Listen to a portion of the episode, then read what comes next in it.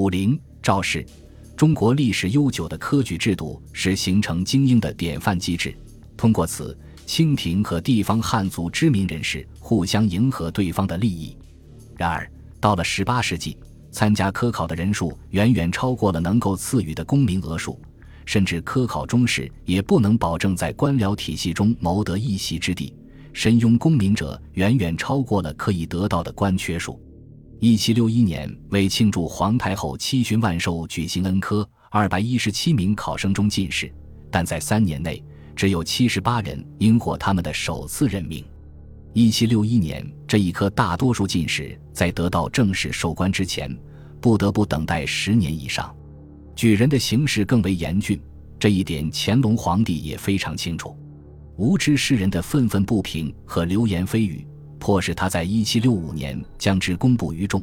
当时乾隆对这一问题给出了量化评估。乾隆皇帝估计，各省大多数举人不得不等候动至三十余年才能得到首次任命。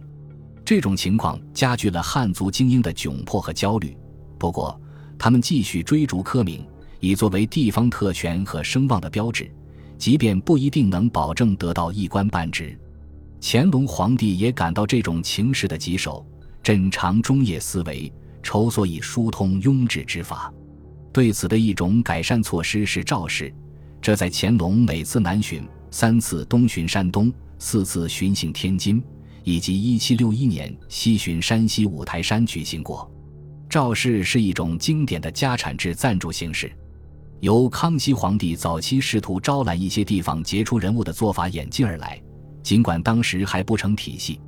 这一做法可能来自1699年康熙第三次南巡时对于苏州诗人吴廷琛的处理方式。正式的诏示在1703和1705年康熙第四次和第五次南巡时举行，当时取中73人，康熙皇帝赏赐白银，并命他们到京师担任内阁中书。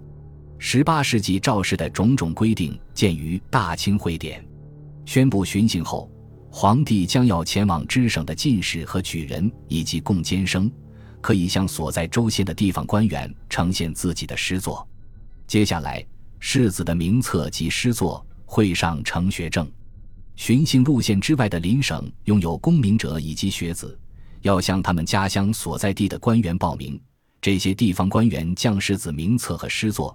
一并交给皇帝将要巡行省份的学政，然后学政和上司督抚商量，一同从各种名册中选择他们认为适合参加召试的士子。这一规定确保了在乾隆南巡期间，江苏和浙江学政与江南督抚一道，在决定谁能参加召试问题上有很大的权利。然而，这些大员所享有的挑选权利并不是绝对的。赵氏公开讲。旨在吸纳来自下层家庭的有才能的拥有功名者和学子，因此对资格的要求相当严格。那些来自有功名家庭的最低等的官学生及生员就不允许参加召试。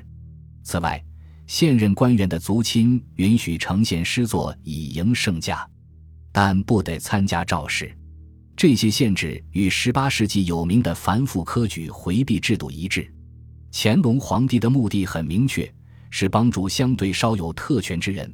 此等世子因其父兄已登世籍，均得邀恩以官捐入场应试，则自有出身之徒，又何必于巡幸时尽显师父，寄图录取，侵占韩郡之路？乾隆每次南巡召试，先是在杭州，接着在江宁举行。在考试当天，亲命的监临官和考官前往考点检查。考试期间，一支亲军陪同这些官员，以保证安全并维护秩序。赵氏的中士者分成一等和二等，赏赐一中士等地有高下之分。取中一等的举人或进士，即刻被任命为内阁中书。由于中士的人太多，因此取中一等的一些举人就被授予候补的头衔。凡京城或地方有适合的出缺，即行补授。中士一等的贡监生亲赐举人，同时在内阁学习行走。最后，中一等的生员径直亲赐举人。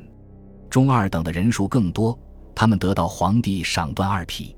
首次南巡，乾隆皇帝在一七五一年四月初杭州赵氏中就建立了这些规章。归根结底，乾隆南巡期间举行的赵氏，并不是要扩大官僚任命的渠道，也不是要繁育地位已确定的士大夫阶层。这些赵氏遵循严格的回避制度，旨在吸引在地方上享有名望且仍相对独立自主的人物进入朝廷。因此。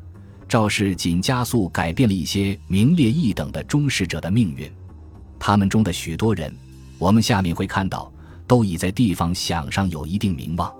家产制赞助必然使得这一考试生机勃勃。通过这种方式，相对独立自主并在地方上有影响力的知识分子变得更依赖皇权。当我们注意到人数也不是特别众多的二等人群时，这一家产制的机制就更为明显。分发给他们的声望标志物，成了人官的有意义的替代物。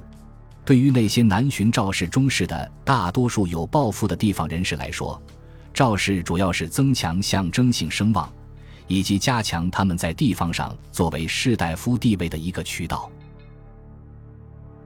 本集播放完毕，感谢您的收听，喜欢请订阅加关注，主页有更多精彩内容。